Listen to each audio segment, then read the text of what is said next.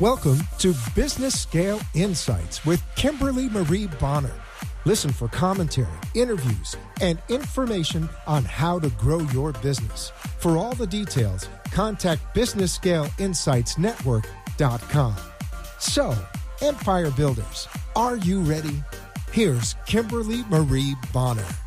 Hello, empire builders. Welcome back to another episode of Business Scale Insights with your host, Kim Bonner. I'm so happy to be back in the saddle on WSBR, a new day, new time, Thursdays at 12:30 with my dear friend, the wonderful Julia Aquino Serrano. She is very well known all over South Florida. I think every time I meet someone, Julia, and I say your name, they're like, oh my God. So she is just so incredibly well connected, and she's, you know, kind of born and reared here in the South Florida area. I am. It is true. It is true. South Florida native, Hialeah in the house. Yeah. Absolutely. So love her spirit. She's also a bit of, I would say, a finance accounting guru. I hate to say this. I don't want to be stereotypical about the accounting types that I've met and the finance types that I've met, but you are very unusual to have that level of expertise in that space and also be as, what's the word? You also have a deep understanding of emotional connection and how to connect with people on a human level, not just the numbers. And so did I say that in a nice enough, gentle way? You did. And I think I think that actually has come from doing a lot of personal work. Okay. And the reason I'm the numbers person and the reason I love it so much is literally I was that girl. Back in the day when girls didn't do math, yes. I was the girl who excelled in math. Okay. And I love math. And so accounting really came naturally for me. You know, my undergrad's in finance and my MBA with a specialization in accounting, because I never wanted to be a CPA per se, but I wanted the accounting knowledge to do the work that I do. Oh, that's awesome. Well, I'm not a numbers person, but I was raised by a lot of numbers people. My grandmother was a numbers gal. She was a mathematical mind. My aunt wrote calculus textbooks back in the day. So they're really and it was like I would sit at the dinner table like, am I really related to these people? Because I am so not that. But tell us a little bit more. You gave us a little bit of a background about yourself, the whole finance accounting piece. You love numbers. Then kind of tell us a little bit more about your career trajectory and what you're doing now. Sure. So when I first got out of college, what I was doing was I was working as a financial analyst many, many moons ago. And the reason I think I was so successful in that role is because I didn't just analyze the numbers and give someone a report. To me, I actually need to understand the why. Why did the numbers look the way they did? What did the analysis actually tell? What was the story? Oh, okay. And so being able to report on that really literally out of school, because that's the way my mind works, made me very valuable. But what happened was as I went along the path, as I started to recognize that the numbers told the story of the operations and how the operations were run reflected in the numbers.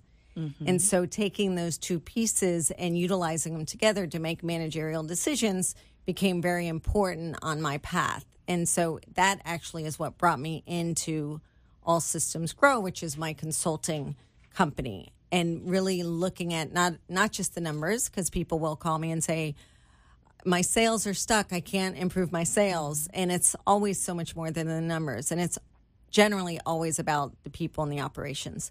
So I combine the two, and I look at both, and I can actually logically look at a process and see if it makes sense and align that process to understand how it actually directly affects the numbers and work to improve both. That is beautiful. So I would imagine a lot of people come to you because you have that kind of focus, have that kind of specialty, and not a lot of, I guess maybe there are a lot of other people out there that do what you do, but it sounds like you have a level of expertise that maybe others don't. I think that it's really the way I use the expertise. There's probably people that are smarter than me and that may be CPAs and maybe better than me in how a transaction is booked all the way down the line. But what I think I do that's unique is I actually combine the strategy, the operational processes, the financials, and the people. So I actually help to look at having the right people in the right roles and ensuring that if we have the right people in the right roles, that they are working effectively. So really kind of throwing in some coaching. So I think it's the combination of all of them and, like you said, sort of that emotional human connection side that I use because it's so near and dear to my heart, and making sure that we're dealing with people, not numbers. Absolutely. Well, that's one of the reasons, and you're kind of, the listening audience can glean why I invited you on the show, is because you have a way of being able to explain numbers and finances in a very human way, in a storied way. And that's a tremendous gift. Thank you. A lot of people have that ability. And that's coming from a, former lawyer who's a word person. So I really do appreciate it. And I think our listening audience will be able to take a lot from these two shows. I'm going to have you for not just one, but two. One of the reasons why I brought you on the show is financial literacy for business owners. Mm-hmm. I deal with people all the time who want to do big things with their businesses. They come to me because I'm known as BizScale Pro, or they want to franchise their business. And one of the first conversations I have with every business owner, so please don't call me, don't send me an email Kim, why are you talking about business, or profit margin, all the other stuff after having a 2-minute conversation with me? Well, it's because it's critical. Like, I, as much as I might love you or like you or think you're a terrific person, if you don't know your numbers, if you haven't wrapped your head around your numbers, what is there for me to scale? It's kind of like trying to cook a meal, and I don't even know what I have to work with to make this wonderful, wonderful, wonderful meal. So I brought you on because I think it's just a missing component for a lot of business owners. And I understand, business owners, if you're listening to me right now, it's not a judgment against you. It's just, I think because of our schooling, K through 12 and college, and many people just aren't raised around businesses or business owners, that numbers scare people. And they just feel afraid of numbers, or they just don't appreciate how important some of these concepts are. So for the next two shows, we're just going to try to break things down for people to get them to a higher level of financial literacy, particularly if they are indeed business owners. Now, you've told me a few times, you have to know your numbers to grow your numbers. I love that statement. So what exactly do you mean by that? That is just my number one statement. And the reason why is because our numbers, like you said, tell the story. And so what happens is, if we don't actually understand our numbers and we're making really management or entrepreneurial decisions on growing our business without understanding how those actions affect the numbers, we are going to screw something up. One of the biggest things we mess up is pricing. Absolutely. Oh, my goodness. Can I tell We've already had this conversation before. Yeah. I got to tell my 1-minute pricing story. So I go into a gentleman who has this amazing business concept. He's telling me he has high profit margins and very unique business, and he's really one of the few in the game, big clients, the whole thing. So I said, okay, so if you're making all this money, your profit's so high, where are your expenses? So his expenses weren't that huge. So I said, something's got to be wrong. So your profit margin's going to be wrong. I said, show me where your costs. I want to see the breakdown of your costs to understand how you decided your pricing. So he took out a yellow notebook that had handwritten notes on his costs. And I said, wait a minute, this isn't in QuickBooks or anywhere? He goes, no, this is all in my head. And I said, and he was like a $3 million business at this point. And wow. Yes, but not all in his head. Not making any money. Oh, and okay. So he was actually operating at a loss. And so when I actually started to look at his costs, and what he did took labor. I said, where's the labor costs? And he goes, well, I pay them off the books. And I said, all right, that's illegal. But regardless, I said, where is that cost on your yellow, tracking sheet? Well, it's not there. I said, that's a major part of your production, would be my guess. And when we added it in, he was making the product for free. Wow. Because he didn't understand. He was so worried about keeping it off the books, it didn't even occur to him that was important in the pricing. He was only looking at the pieces that went into making it and not the labor. So the labor was nowhere to be found. And so his pricing was completely wrong. Completely wrong for 3 years. Amazing. So was he just basing his pricing off of what he perceived in the market?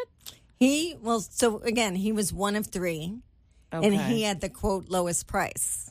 Oh. Well, there was a reason he had the lowest price. Absolutely. Because his costs were incorrect, and so he priced it without a major component of his costs. But, again, this is someone who had never been in business before. Right. And so in his mind, how you made a product had to do only with the actual physical, absolutely, tangible pieces that went into building that product.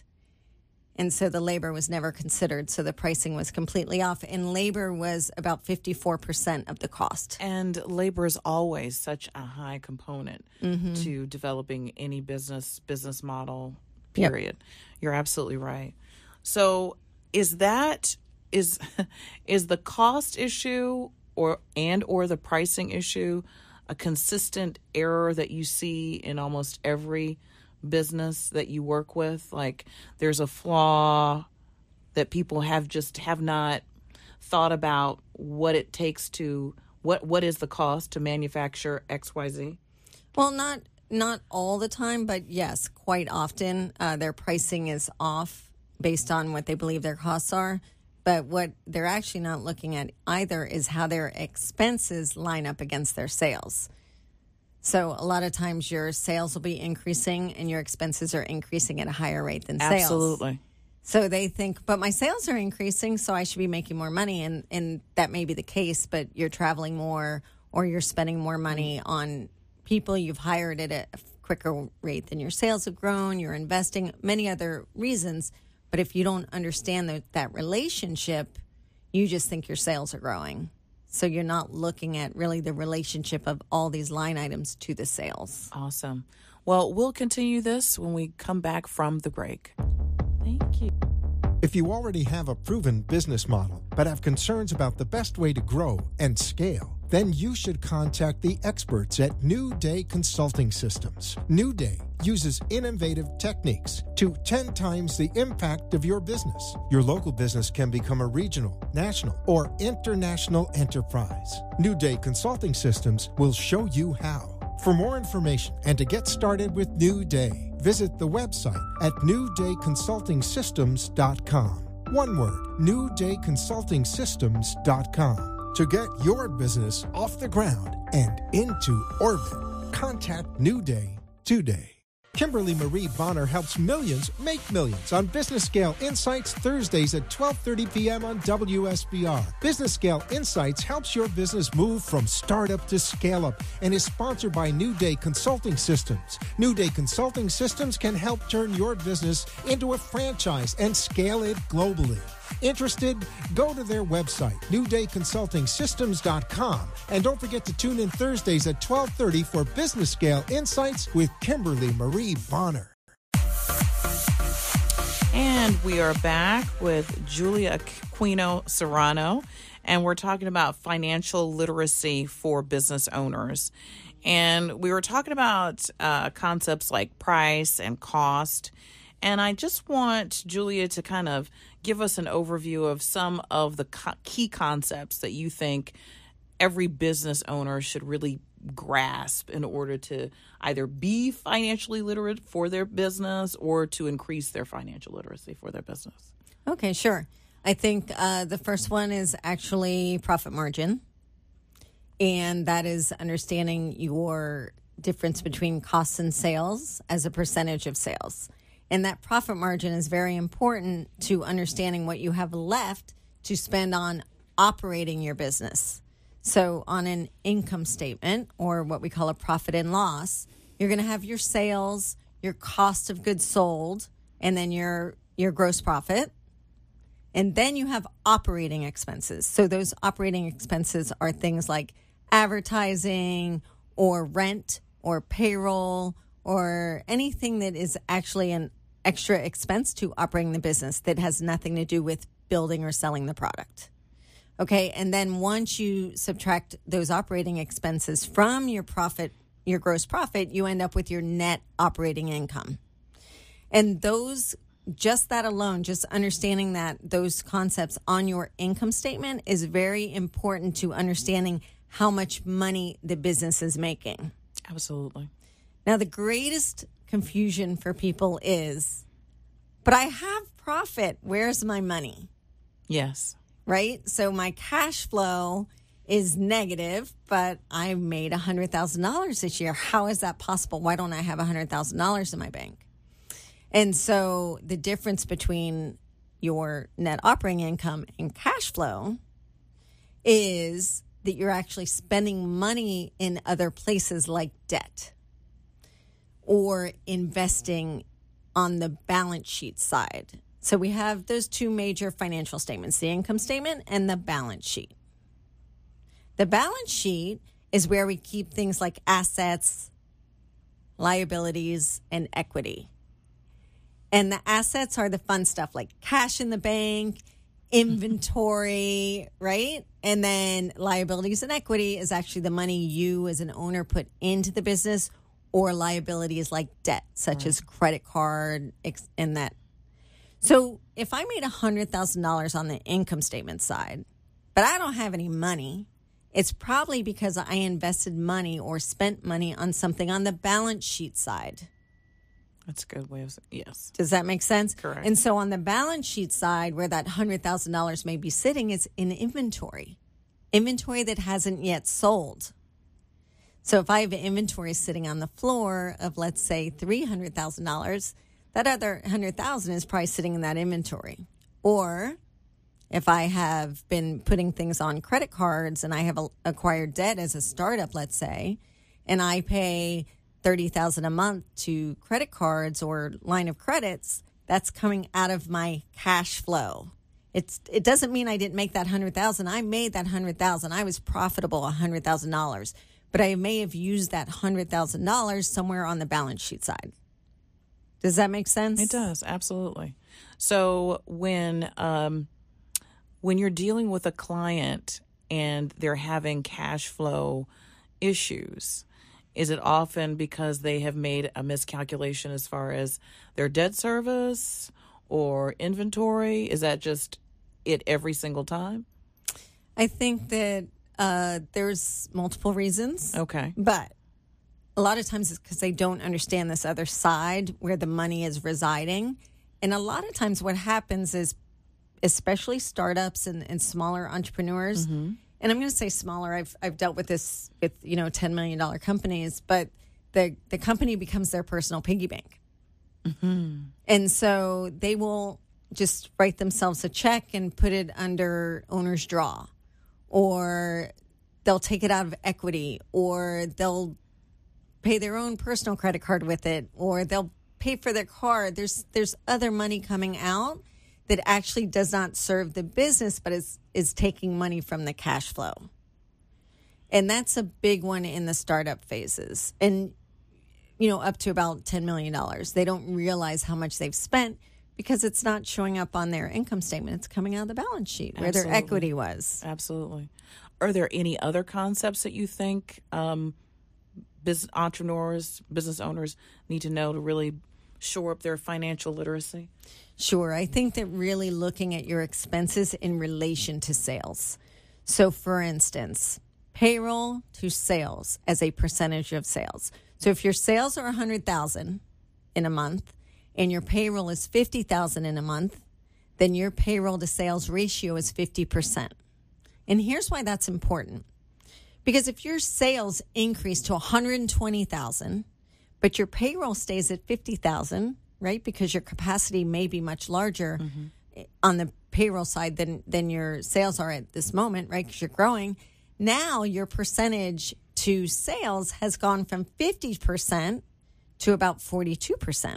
So you're actually becoming more efficient.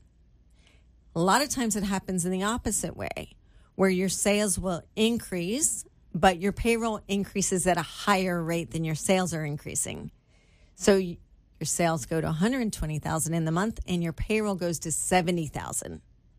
So now you're no longer at 50%, and you certainly didn't go down to 42%, but now you're at almost, 60%, you know, 58%. So you're becoming less efficient.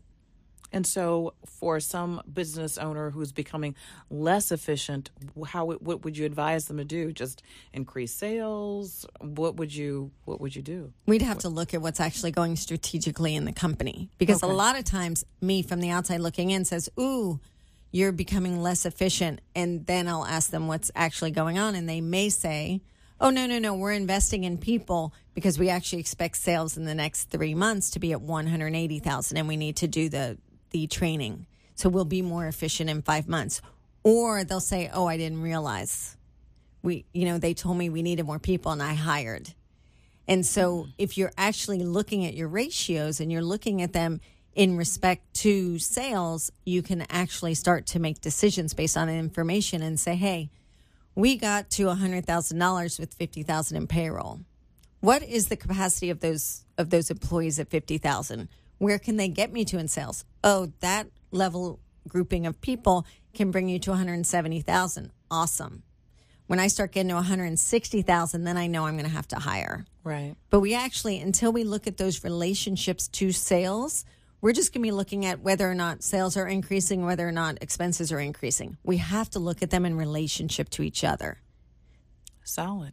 Well, one thing that I also encounter over and over again with business owners is not just a fear of numbers, I'm sure you have to deal with that, but this idea that, since I'm not a numbers person, I'm going to defer all of the responsibility for understanding my numbers to someone who's much smarter than me, like Julia Aquino Serrano.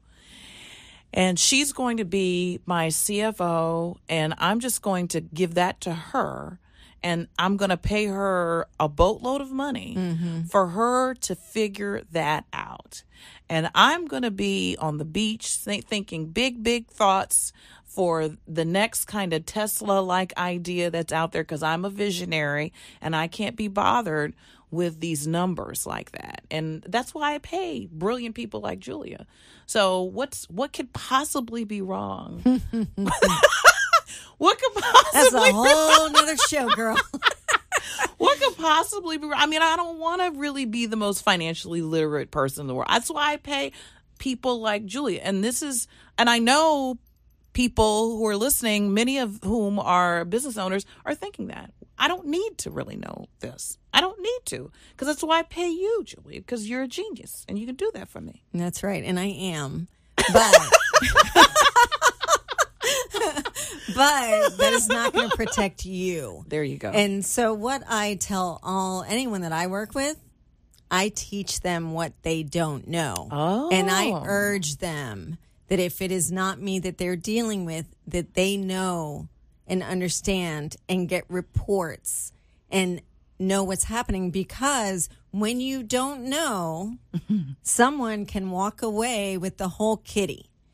And that's the truth. And the other piece of this is... It happens all the time. No one is as loyal to you and your brand as you are. You have to know what's going on. I don't care if you're sitting on the beach looking at the spreadsheet I send you, but you need to be looking at it. And you also need to know if something doesn't look right.